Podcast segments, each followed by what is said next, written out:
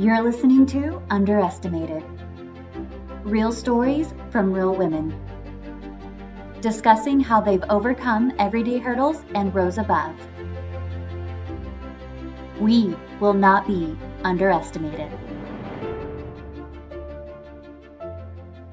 For my first time listeners, I started this podcast with the idea to create a children's book series that empowered girls and quickly realized that there are many more real life stories from women I know that I could take and repurpose for my children's book series. So I created this podcast, interviewing strong women and hearing their experiences of overcoming hurdles. You'll even hear a brainstorming session at the end of every episode where we work to plan out how we can translate their experiences into a children's book.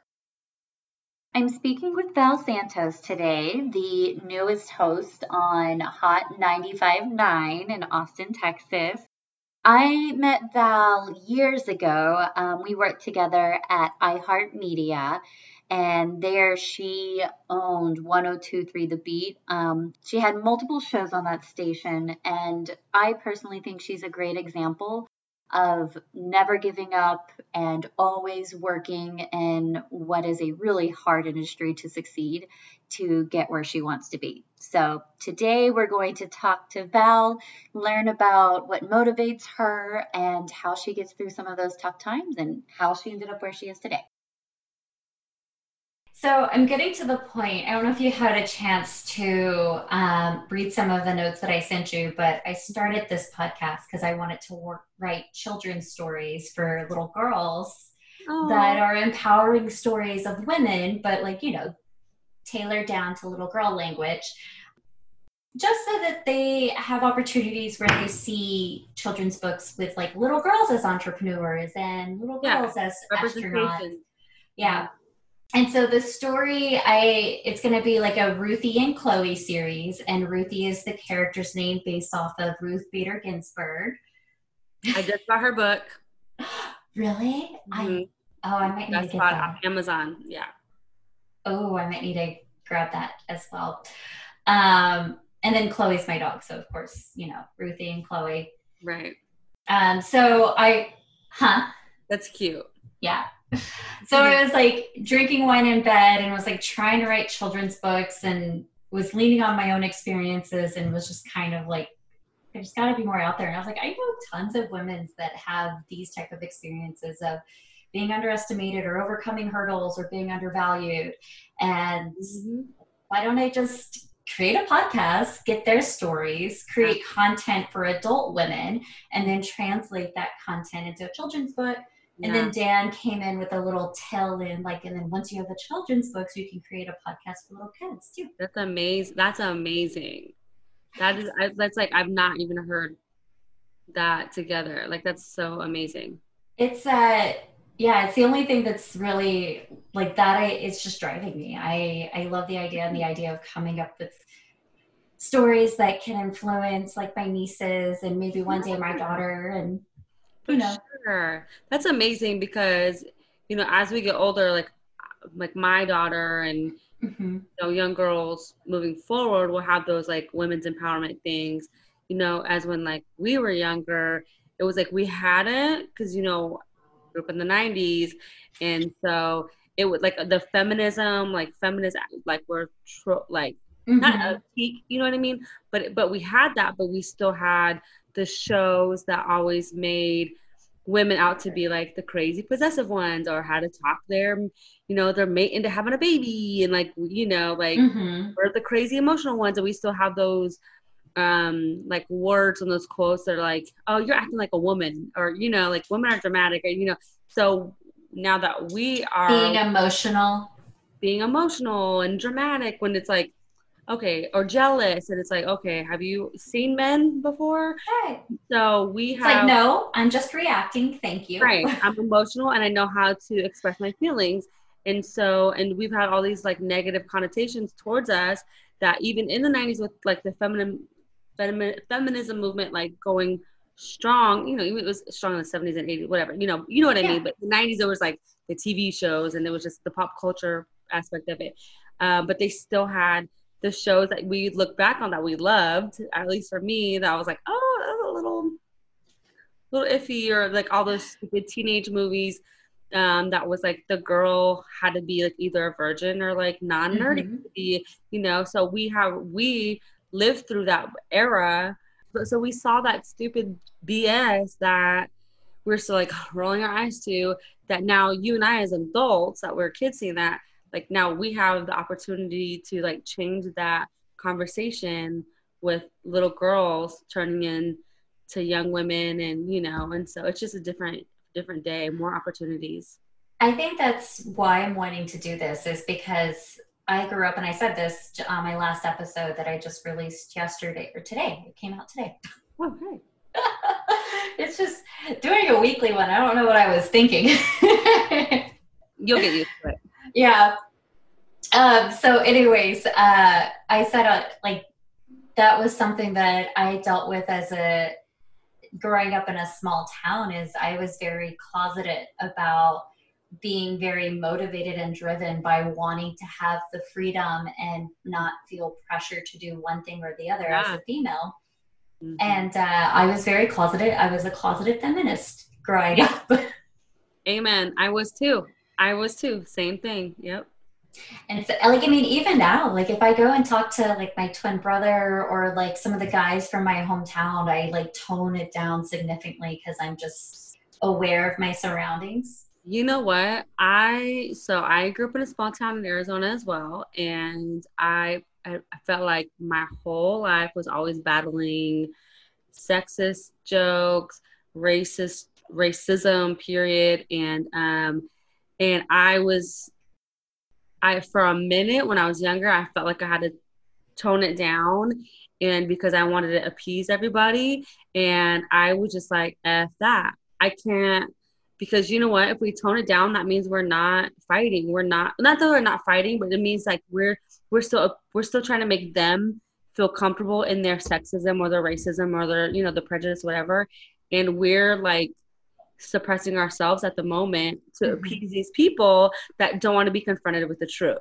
And so I, you know, I still get labeled as like snotty or too good or whatever when it comes to people in my hometown because I have always, you know, as a joke. And so I feel like when you're in your hometown, I feel like you should never have to like and I understand there's a there's pick and choose your battles, you know what I mean? Mm-hmm. Like at Thanksgiving and then you're like, I'm just gonna shut up right now um, because I don't really want to have like a fight over turkey right now, and I just want to like eat my mashed potatoes and gravy and like to, I get that, you know, but but it's just it, I mean it's a hard balance. It's like okay, well like I want to enjoy this moment, but I'm also like I'm not going to stand for this crap, you know, this right right now. Yeah, I think that's uh, it's something that I certainly um, need to learn a little bit more about how to approach that in a tasteful way that I'm comfortable yeah. with. Uh, I think everybody has their own lane that they go into. I've certainly become more vocal as I've gotten older, and yeah, just same. And so I, I pick and choose situations, but I can certainly get a little bit louder. And maybe this is my way of getting louder about it. That's so true. You're you're getting you have a platform now. You know, in the in the more momentum it gets, you know, the more people are gonna like relate to your story? Like, it depends on the situation that I'm in, like mm-hmm. how many people, because uh, a lot of times it feels like it's just like this wolf pack mentality. And when the, and I mean, it happens, mm-hmm. it happens for most opinions that are in the mainstream media. Like, it, the same thing could happen with liberals that have what are our popular views that you get a pack of liberals and one republican all those liberals are going to attack that republican and vice versa. Yeah. We just have to we just have to learn how to how to have conversations. Mm-hmm. but you know what i mean? But i think some people confuse what is having a conversation versus saying something offensive and not learn not realizing that it's offensive. You know what yeah, i mean? Yeah. so my my problem has always been i always have to say the last word and so like when my you know, my even when I was a kid, I remember my mom like, "You always have to say the last word," and I'm like, "No, I don't." And my mom was be like, "My mom would be like, you just said it right there," and I'm like, well, "You just said the last word." You know what I mean? It was always, you know, it was it was just like battle back and forth, back and forth, back and forth. And I, I just realized with some people, that I was like, "Man, I really am just trying to get the last word in when I just need to shut up because I try to see the point of view and I what it all is doing is creating a circle of chaos and it is not healthy. Yeah. I find that I those conversations are less toxic um, when you're having an opposing view with somebody if it's one on one versus right. a big group. That's whenever I've been able to um, talk more, and, and it's just it's. I think it brings me more to middle ground whenever I'm talking to somebody that are you know opposite um, political lines. yeah, I mean it's just, and we're in like one of the craziest political climates right now. And so it's just it's just a, the craziest political climate the past anyway. Yeah. All right. So before we go in any further into a just went right into it. We're like hey well it's been a while since we've been able to like see each I, other and chat and catch up there's so much that's been going on we had not been able to catch up like at your desk or anything when i would like stop over there and like we just talk about whatever's going on, you know. Right. The the latest in the news and the crazies.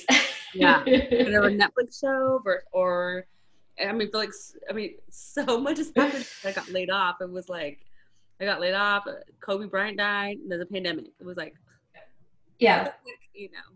Yeah, it's uh, it's been crazy. Um, I do have to say, I feel like iHeart was my family in Austin, and I Mm-hmm. I miss all the people that I met there. So much. I mean, like the people, especially in the Austin market, I mean, that's family for life, you know? Um, just, I mean, like, think about when I got pregnant, like, immediately, I, everybody was like, ah! it was like, was like the, the, the mascot child of, even though other, even though other parents, like, there was other women who had babies in there and everybody loved, obviously, but it was like something about that everybody was just like ah and like they I had a what a, a gender reveal party there and oh, yeah.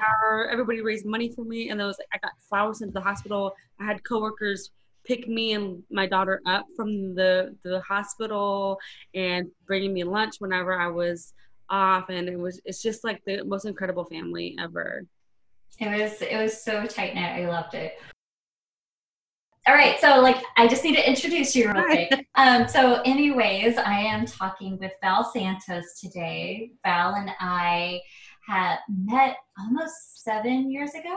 Yeah. Oh God, I remember you like you when you first got there. I know. I uh, what did like you were like a saving grace because I felt like everyone there was so mean when I first started. I guess you guys went through like a a thing of like rotating new account executives or something. Yeah. Yeah. but it was like I had to be there for a year and a half before anybody was like, "Oh, okay, she's sticking around." Yeah, because yeah. you, you never knew who was going to leave or stay. You never knew who was going to be like um, reliable or trustworthy. You know, it's a it's a doggy dog world in radio. You know, I think media in general is just media. I mean, yeah, for sure. Yeah. So um, Val and I met at iHeartMedia in Austin, Texas. Mm. Um, 2013 is the year. That's crazy. That's so crazy. I started I was, in May. I was brand new, and then like I thought I was an OG. But I was still brand new, and then like you, I'm like that's crazy. Yeah. So um, Annette Val at iHeartMedia Austin. Back then it was Clear Channel. And and they changed the logo. Yeah, and then they changed the logo, but didn't paint the water tower. Still says yeah. Clear Channel. Still there. Mm-hmm. um, but Val has been just a smiling face that I was so lucky to work with throughout my six plus years at iHeartMedia. Um, she's an amazing on air talent. She was on 1023 The Beat that entire time worked her way up to be on the morning show. Um, and definitely went through struggles trying to get there. Went through struggles like making it a, a career as an on-air talent in radio. It's not an yeah. easy gig. it's not. It's not an easy gig. I I truly feel like my whole career was just like struggle the whole time. A lot of love, a lot of happiness, but it was still just like on the business side of it, it was a lot of struggle. Um, but it was I love my career and uh, I was definitely heartbroken to see it go. I just feel like literally everything that I went through emotionally, physically, mentally was just like gone in front of me, you know, and it was like, uh, especially on the beat, you know, I was there from the very beginning. It was like not even a year old when I started on it. And I started on the morning show actually there with my former program director and I did almost every day part you could imagine and it was just like I just loved it. And um, you know it's just uh, but I, I don't regret anything. I just love my career. I, as we mentioned earlier we just, the, the the Austin the iHeart family in Austin Texas is just like the most amazing people you will ever meet in your life. Their family that will just they will do anything for you and i just will i just am so grateful so why don't you tell us a little bit more about how you started off in radio and how you decided that that was your passion and kind of walk us through because um, if anyone i have like listeners in florida and california mm-hmm. all over the states and they may not know who you are yet Right. So, okay. I mean, I, I have some random listeners in the UK and oh, Canada. Wow. I don't know how I got them, but uh, shout out to you guys. Hope you like what we talk about. yeah, worldwide. Right. um, anyway, so tell us a little bit about how you started in radio, why you decided to go down that career path, and then the steps you went through and the struggles that you've gone through in that career path. Okay. Well, as you know, I'm in radio, so I talk a lot and I'm talking to person. So I'll try to make this compact, but I'll do my best. I guess to start when I was little, I you know I grew up in a small town and all we had was one country radio station in K99. I loved it because it, it, was George Strait, Garth Brooks, and all that. But I, I'm an R&B soul child. Like love me some hip hop and R&B and that was the music I was completely drawn to. So I lived right outside of Vegas.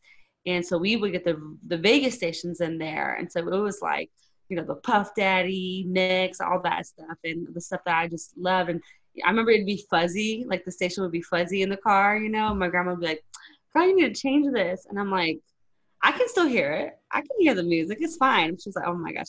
So um and then I remember back in the day in the 90s when you had the boom box, you had a pre- you could put like a cassette tape in there and press play and record and speak into the speaker and it would record over like the cassette like a microphone. So what we would do is we put on the radio and then put the antenna up to get the you know the Vegas station and we would record all the songs on there and then whenever it was the commercials um, we would make our own commercials. So I remember it was like, "Do you want to make more money?" It was so stupid. Anyway, um, fast. And then whenever the jocks would talk, um, I would record over them, and I would be the jock, and then talk into the next break. So fast forward, you know, I kind of just forgot about that passion, but radio is everything to me. So I, when I lived in Phoenix, listen to I would listen to the Midnight Mamacita in Phoenix, Arizona, and just they played i would be leaving ruby tuesday because i was a server like had a horrible night made no money.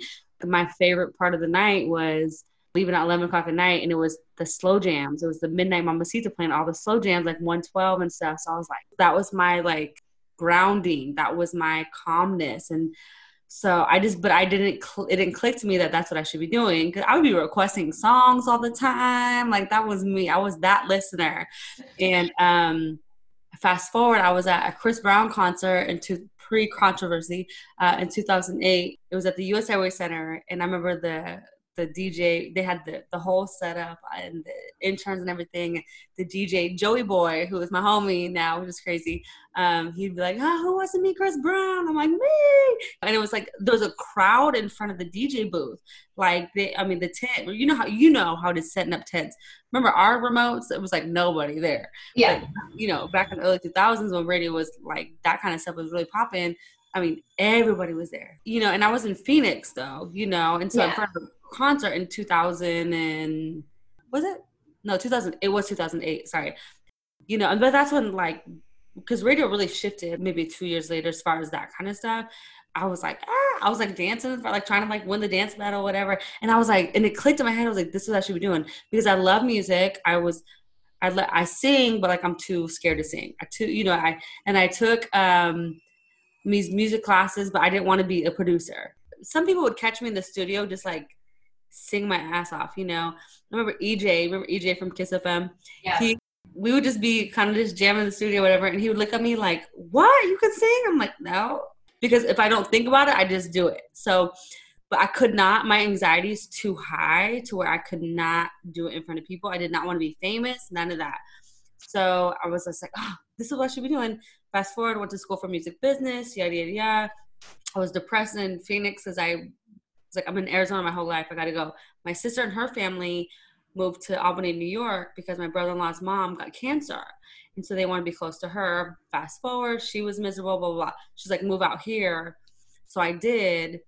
And um, good news is she survived cancer, which is it, but it brought me out there, which is crazy. Hated the East Coast. And then my friend that I worked with in Phoenix was like, move out to Austin. I was like, okay. Because I had no kids, had no husband, nothing. Why not? Well, I'm in my 20s. Let's go. You know, this, this is time to do it. And um, so I applied for my internship at Clear Channel. And at the time, you could not, you can't get an internship there now. But at the time, I mean, I got a, a call from the marketing director, an interview on the phone, which is like, they didn't do that.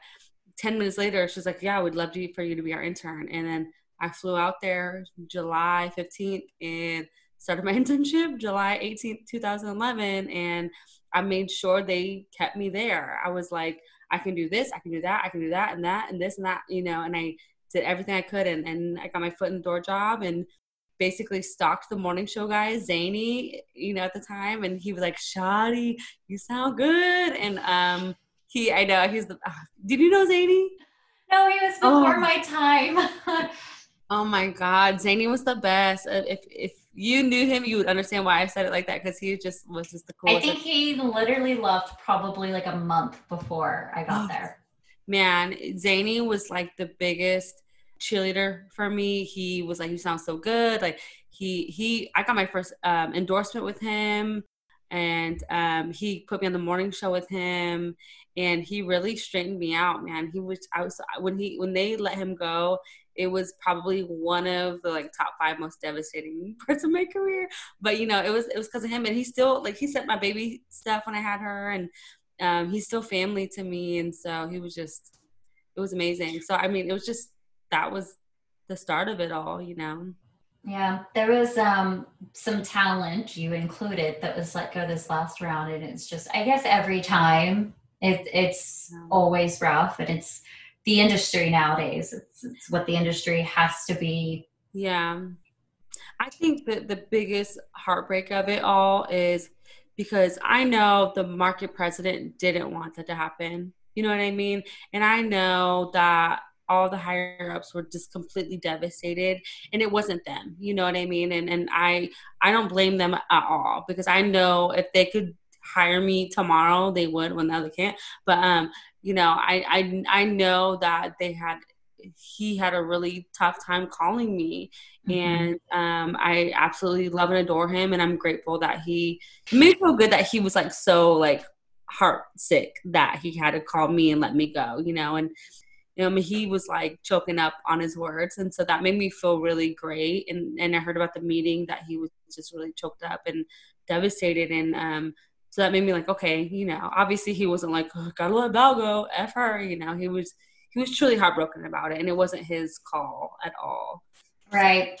I think it's uh it's one of those things that anybody in that type of position probably the hardest thing they'll ever have to do in their career. Oh my god, it made me like I will never want to be a market manager. I will right. never want to be I could not do it. Just can't yeah I, it's just something that i think is a part of corporate america that yeah. i mean i even saw it at my new company here um no oh my god. I you know how bad i wanted to work for a company?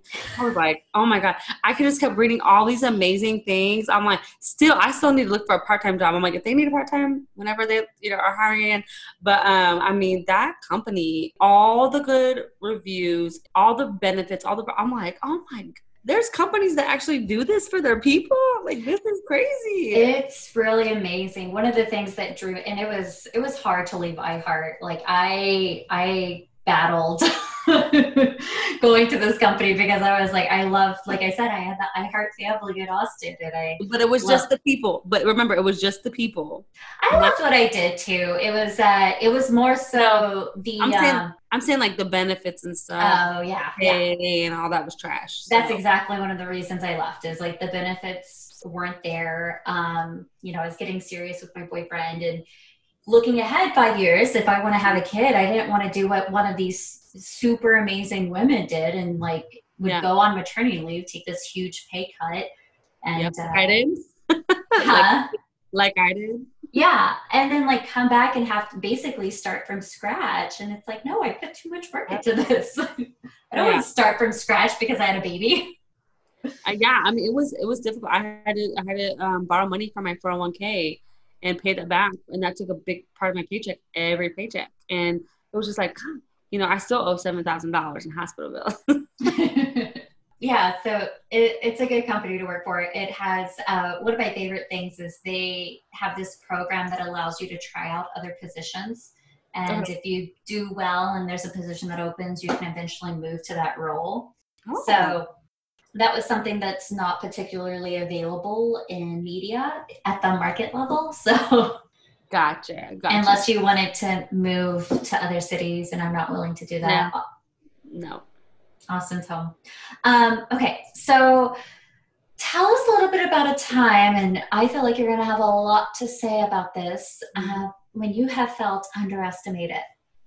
Well, okay. So what I realize is there's things that we don't get over as like when we're younger and it like carries when we're older, right? So when I was, for example, like when I was younger, I was a really great softball player.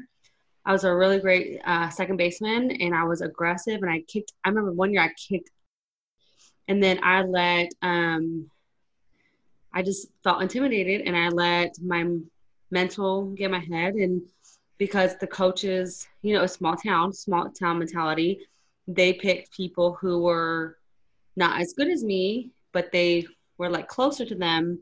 And so I was every day, I was like, every game I was on the bench. You know, I was like, I'm the best second baseman out, second baseman out here. Like, why am I sitting the bench? Like, this is crazy. I felt underestimated. So fast forward in my career in radio, you know, I since my primary job was on air, I was a social media director and all this and that and the other, I felt like I wasn't being valued as an on air personality like all the other personalities in the building were. So I always felt like that, like, oh, that's your secondary job. Even though I was making, having the endorsements and having clients request me and all this stuff. And I still felt like I was being undervalued and underestimated. And when it was time for me to ask for more money, I didn't ask for more money like eight years into my career.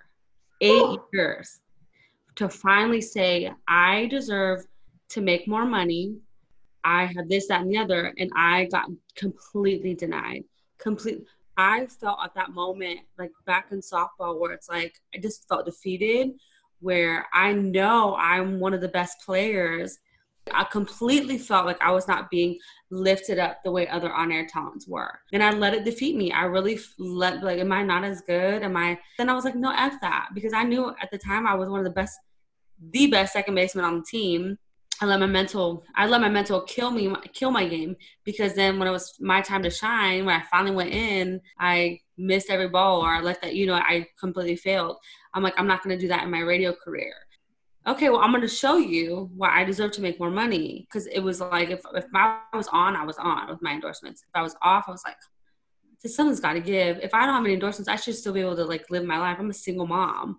You know, I've never had a raise in my whole career. Like, so it was just very defeating and very like, I felt like I was so undervalued. And to be mansplained to every day of my career was just exhausting. And as a woman, when you speak up about it, you basically get told you either being dramatic or just be patient. I'm like, if I hear just be patient one more time, I'm gonna throw something because I've been patient. And here I was over eight years. I felt like that was my whole career. I felt like my whole career I was trying so hard to show that I was worth it you know that it was worth getting an extra pay or like yeah getting a raise and so, if yeah and to feel like that from my superiors yeah for sure so What actions did you take to prove on paper that you were worth this? Biggest thing for me was like my my relationship with my clients was solid. I love my clients and when my clients found out I got let go, they raised hell, called the company, why and why the hell did you let her go? Pulled all their spots, pulled all their, you know what I mean? And that to me, that to me right there was like my clients that were like pissed and my listeners, listeners, not my same listeners that like messaged me on social media every once in a while. It was listeners I had never even spoke to on social media or anything that were like, Val, hey, where are you at? You know what I mean? It was those are the moments that made that validated me in my career was people people I didn't even know, even like from competitor stations. That was yeah. truly the first time in my career where I felt like, whew, I really had an amazing career. I was successful. Like, I mean, to be on a station in any market for seven, eight years, eight years, you were eight, eight and a half. Eight and a half years. That's like you ingrain yourself in that community. Those listeners that are those P1 listeners. Listening to 1023 The Beat, like you're you're part of their their livelihood. That yeah. not their you know their commutes. Their yeah they you build a connection with them and that was i think that was like the most heartbreaking thing for me was like because i didn't know if i was gonna get back in radio i was like screw this i you know it's like a heart it's like when you have a breakup you're like i'm never gonna date again and i'm over it i think i told you you know mm-hmm. i don't want to get back in radio I want to do something else that's fulfilling. And and um, I will say I did find a, a part time job that's fulfilling. I work for my good friend Courtney Santana's foundation, Survive to Thrive. It's to help the domestic violence survivors. It's incredible. And so I um, do part time work for them. I, I, have hosted events for them in the past, and I, met her through my career in radio. And um, and so that's the feeling. I'm going to keep doing that. And um, the people that you, you like affect and you don't realize you affect are just like that's just the most crazy like my really all, all, i do is talk you know and they don't stop talking obviously so i think you certainly had an impact though like if you like i said you were on that station for eight years Almost. longer than any other dj that was on that station yeah, you are yeah. the it was so, a brand new it was a baby and, and it just kept rising and rising and rising in the ratings and i was like um i was like don't underestimate this you know i'm gonna i'm gonna make this worth it you know and so so I, for all the Austinites that listen, there's I'll be I'll be back in Austin. I'll be back on air in Austin. I'm not leaving. So yeah, you'll hear her soon. Stay tuned to find out yeah. where. yeah. so you came back, and I think that's one of the things that. Uh, what did you learn from constantly clawing? Like, who did you seek out for guidance during that time? You know, um, I had to like truly like tell myself like you deserve to have a great career. You have to, you know, like I had a lot of mentors and stuff, but like it was me who had to sit there and like really come to terms with myself. What I want to do next, and you know, and um and be honest with myself. You know, I'm like I want to throw away radio, like you idiot. But also, I learned what I learned from my last company is now I'm not going to settle for less than what I'm what I deserve. I, I really had to just be in my own thoughts and really just like get my life together with my daughter out. but I did have do a little self talk. self talk, you know, and because of you know, I, I'm I've always been independent and it's been it's it's hard to rely on other people for me. You know what I mean? And I've had people that are like, if you need help, just tell me you need help, you know. But I will say, you know, Bob Pickett, obviously, he has been one of my biggest like supporters. That he will, whenever I tweeted or like Facebook something about me never going back on radio again, he called me, "You better, you better shut up." Basically, like you're so talented, you need to get back on radio. Like he would call me and like talk me into it and be like, "What are you saying? What are you doing? You don't like you don't deserve that like thought process." You're amazing you're talented and so that bob i hope he listens like he truly bob was like my number one fan and i just i'm so grateful that he like kept me like you know kept you in it uh radio especially on air is super. I mean, I think of some other names that have been on that station for decades. Not not the beat, but uh, other stations in the market for decades that were huge names that were let go and then just times and times again like it's and it truly i think one of the biggest things if sure. you were to take anything out of that situation was it really has nothing to do with the talent that you provided it had everything to do with the industry changing and yeah. find ways to limit uh, costs and uh, yeah and i i think that that was like one of the the biggest like it was good and bad to know that. Like it was like you know people like oh you know people who people who don't understand were like oh well why'd you get let go? Like okay well it was money you know what i mean? But you had to like truly understand it, it was not my it was not me. I did not do anything wrong. Because i like i said earlier our market president was completely devastated to give me that call. And um and i know if they had to make the decision, they would not let me go. You know, it wasn't based on talent or work or work ethic or anything. You know, I would still be there if that was the point. But it was literally just like, how could they shave numbers off of this right. paycheck and how can we save money? And okay, well, this person, you know, whoever was doing that big picture number, like they didn't know anything that had if they would have if it was if it was a not a black and white area if it was a gray area where they're like doing community, all this other stuff that she's gonna stay. But at the end of the day, it it's the best thing that's ever happened to me because I was like I needed a break. I was burnt out. I was it was just going through motions of the same thing and and I even told myself I'm like how much longer can I do this? You know what I mean? And so I think I needed this wake up to like re energize me, to figure it out what I want in my career, and to realize I want to do multiple things and not just one thing, you know, like working for Survive to Thrive. It was a blessing for sure, you know.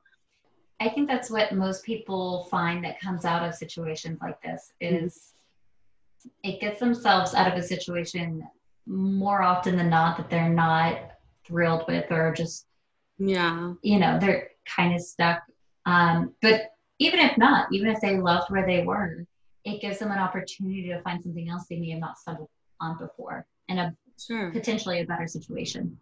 If to me to completely leave radio on air would just be so stupid for me because that that's my passion and that's my love and that's that's what I know I'm good at because I take pride in my career. I take pride in the community in Austin and I I don't want to go to a job where I'm like yeah, I'm good at, but like not have that like fulfillment. But I've learned to to how to balance my happiness in my career. So tell us something. What is your proudest achievement in general in life and your um, career? Anything? You know what? I think I think okay, so teacher who I loved dearly, but he was a realist and he was like, you know, not a lot of women, you know, make it to their careers by basically said like women sleep their way to the top. And I was like, ugh, yuck, right? Because he's an old he was an old school radio guy, right? Old school. And I was like, ew. But he he but he believed in me, but he was like just letting you know. And a lot of people don't like go into the format that they want. And a lot of people don't go to the market that they want. To me, I was like, watch me, you know? So I ended up getting the format that I wanted, the market that I wanted, a woman on air who was like a top person on, on that station without doing anything sleazy. And I think that was, you know, and also coming from a town that was so, you know, yeah, not very cultured.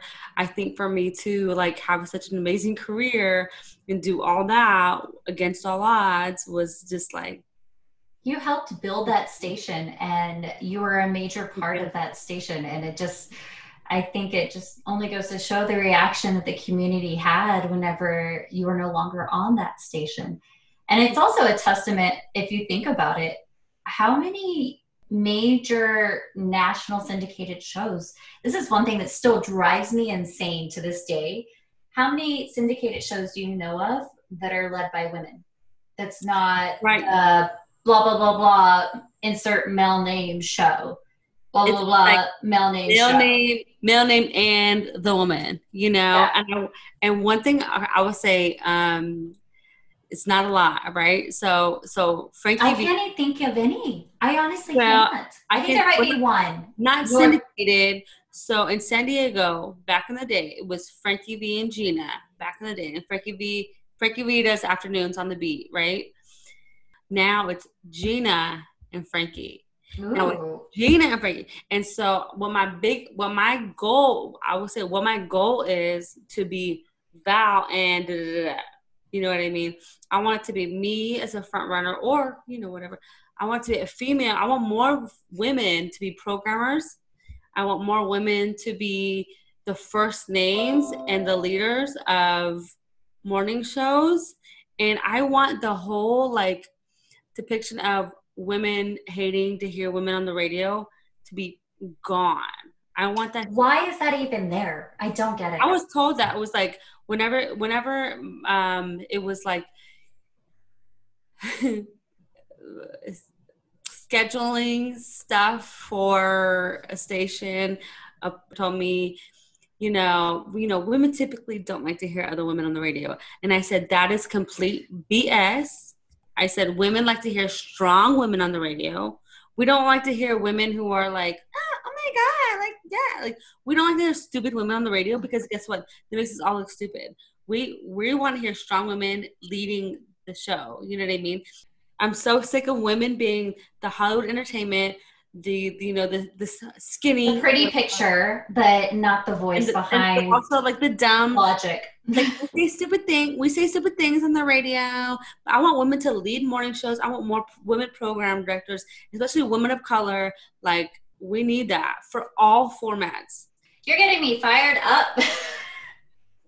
I'm just like some of my favorite podcasts are led by women and they're blunt and by any other name they're probably called a B word but I love them. I'm like, no, this is hey. this is them being a bad A bad bad B, bad mama bad mama jamma. A bad mama jamma. Thank you. I don't have the experience you do and censoring. yeah, if, if, if, I can do it, it. Right.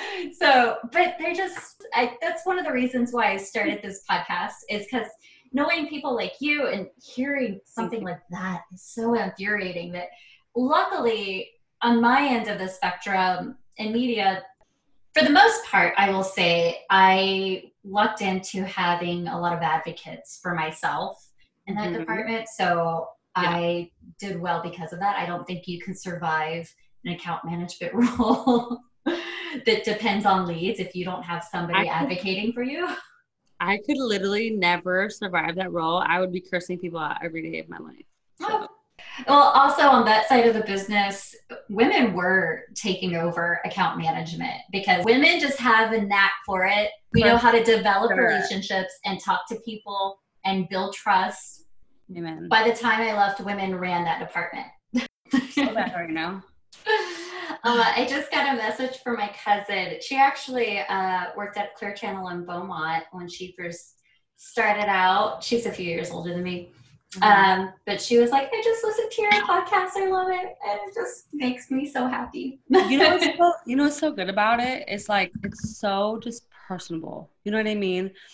Like it's just conversational. And I think that's what people love about podcasts because I've heard people podcasts that are just so robotic and like you're not trying you're just like letting it flow. And a lot of people don't have that. It's a it's a knack and you got it crystal. Oh thank you. It, I, I don't know. I just know that i'm blessed to have somehow managed to surround myself with these amazing women like yourself. And Aww it's so true. Like, I'm a big believer that you are one of the people that you surround yourself with the most and spend the most time with, and those opinions and lifestyles influence you. So, I think yeah. I hmm. was really lucky to have somebody like you and all the other amazing women in my life, and can't wait to keep talking to all of them. Well, I'm like, I'm truly genuinely, I'm like so glad that you asked me to be on your podcast, and I've been following your podcast since you, I saw it on LinkedIn and stuff. I was like, oh my god, Crystal podcast! I was so excited. So yay! Okay, well, after after recording, we'll have to get in and yeah, um, yeah, yeah, yeah. Okay. I know you have some tips, so I'm gonna get your tips because you've been to. doing this a lot longer than I have. Thank you.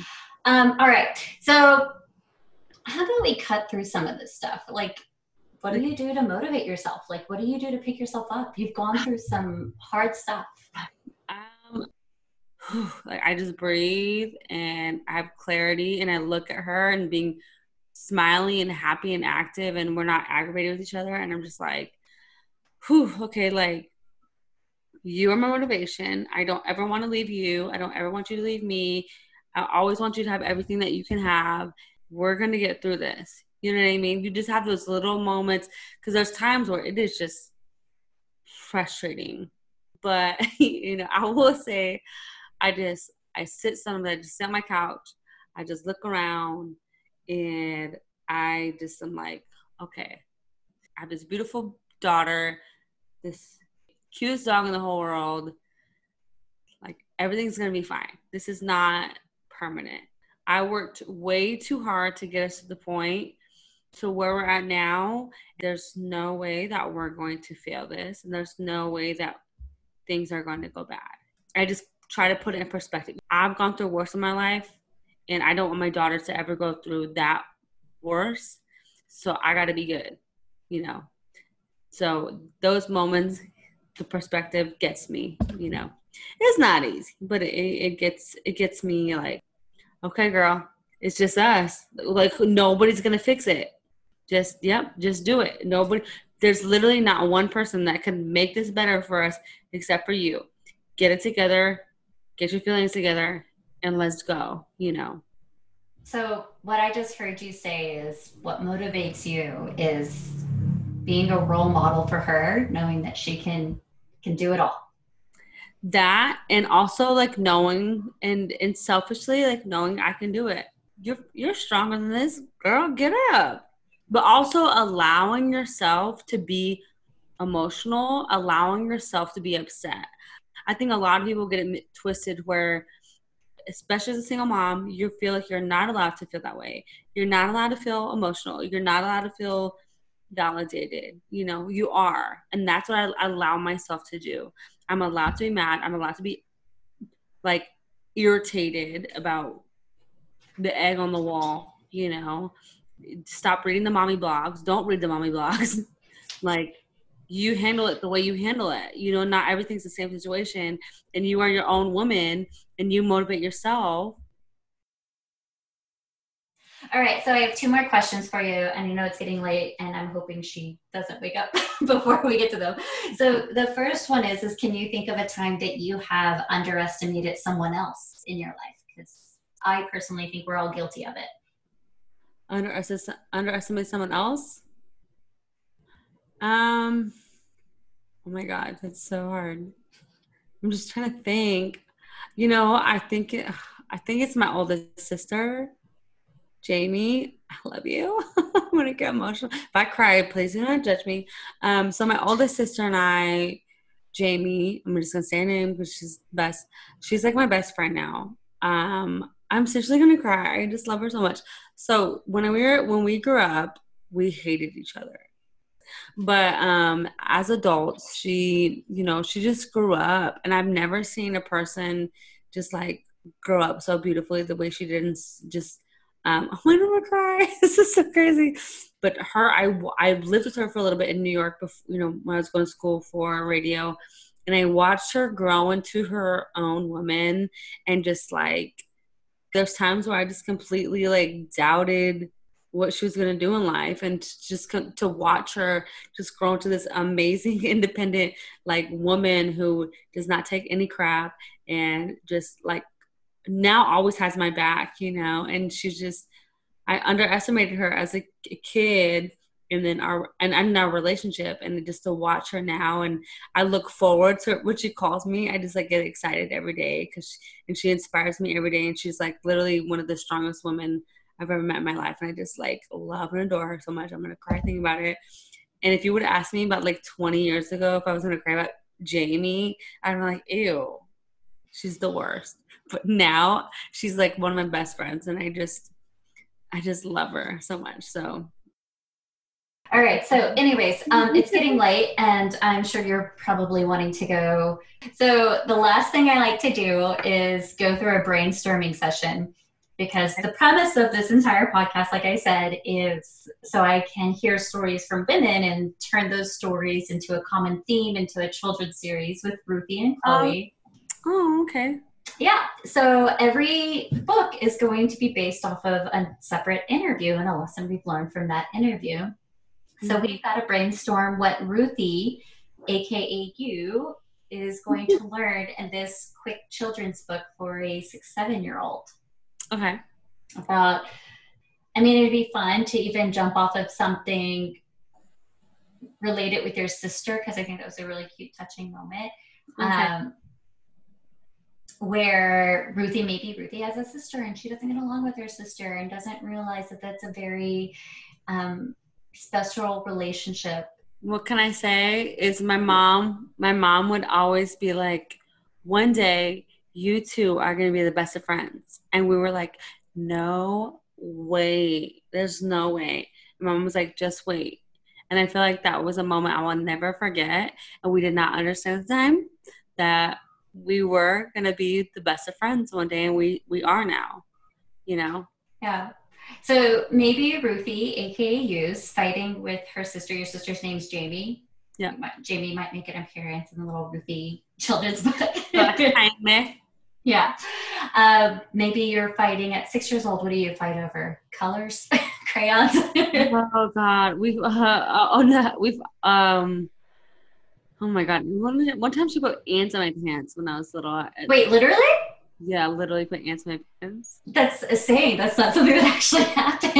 literally, like literally put ants on my pants. We, we were we were filling up the little kid pool back in the '90s, you know, and putting the hose in there, and I was sitting there, and she put ants in my bathing suit, and yeah. Oh, where I'm using that. yeah, that's the first child's book because I remember there's like a some kind of book about ants and pants, but this is like a true story of. I I remember the sidewalk. It was like a T sidewalk, and we had like the um the the ch- children's pool there, and I was sitting there with the hose, and she was a jerk and like put put the uh the ants in my pants. Gosh, she was the worst, but she's the best now. That's to be an amazing story for kids because, well, hopefully it doesn't give them any ideas, but. but, it shows, but it shows you, you know, because like when you're younger, you truly think that like your sibling is like your nightmare, like your arch mortal enemy. I know. um, but you know, Jamie's my best friend now, and so I just well, and now it's those relationships. I know me with my sisters, they are the strongest women I know. And mm-hmm. I'm always amazed by how frequently they surprise me. And they're that rock that you can go to whenever. Sure. They can set you straight when you need to be set straight. Yeah. you know what? When whenever I'm wrong, Jamie will be like, "Did you read the whole thing?" You know, or you know, and I'm like, "No." All right. So tell us about the new gig. So I will be doing noon to 6 p.m. on Austin's throwback station. So it's Hot 95.9, which is like all the throwback songs that I grew up listening to in the 90s, early 2000s. And it's, if you know me, I'm a throwback queen. And I love that. It's like the 112, Puff Daddy, like Usher, that era of music. That is just iconic. Yeah. So it's, uh, that's the yeah, perfect it's, it's, genre for the demographic in Austin, Texas. I think. Yeah. Oh, yeah, because it's nostalgia, and that's what either people listening to radio love the nostalgia of radio stations, or they love the brand new songs they want to hear over and over and request, request, request. You know what I mean? So it's like it's those two things that people love about radio. So I feel like it's a good opportunity to catch the that age range in Austin because that's like I'm the demographic. But even the young kids love the right. that era of music too. So it's just I love it. It's it's one of my favorite stations. When they flipped it a couple years back, I was like, oh yes. The program director is amazing, and it's it'll be awesome to have like a female program director boss who's just running everything. So I'm very excited. I'm excited to be on air with one of my favorite stations in Austin, and I'm glad I get to stay in Austin. You know, and so I'm just stoked. I'm like, oh my gosh, what am I going to sound like on air again? And I know Austin, you know, my listeners are excited for me to be back on air. You know, I was getting messages all the time like, where's your podcast? When are you getting back on air? You know, I'm very stoked. I'm so excited to be working for Nikki Knight. She's just amazing. And so I'm stoked. I'm stoked. so, how does it feel? Um, I really wanted to ask you this question. I think it's very important with coronavirus going on right now. Mm-hmm. I think a lot of people have uncertainty going on with their careers, and you just came out of how many months of being like juggling unemployment and uncertainty? Um, I was I was laid off uh, January 14th. So, what yeah. would you say to somebody that's facing the beginning of that journey right now? Um, for me, it was a lot of like self reflection, and I had people telling me like, don't feel like you need to just jump right back in it tomorrow. Like this is your time right now that you probably won't have this time off again. You know, hopefully you won't get laid off again, but um, this is really your time to self reflect, see what what path you want to go in your career. You know, and just take this time and and you know drink wine at 11 a.m. if you want, and chill out and relax, decompress.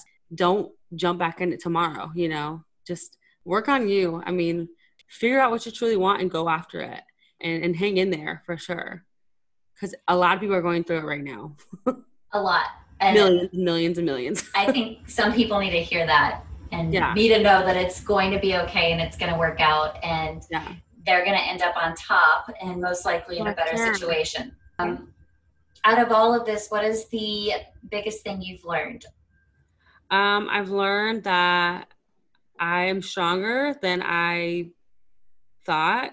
Um, you know, it, it, was you just keep going through things that you're like, okay, how am I gonna get through this? And you get through it, and then you keep going through like even harder things that really test your strength. And like, you know, my first I think biggest thing ever was being a single mom. You know, and then now to have a being a single mom, getting laid off, and in a pandemic, like that really is still testing my strength. You know, and I feel like um, some days I feel like I'm completely failing, but I, I feel like I've learned that I'm way stronger and more resilient than I've than I've ever imagined, and um, and just staying positive has always and and also knowing like just knowing in your heart what is the right path for you.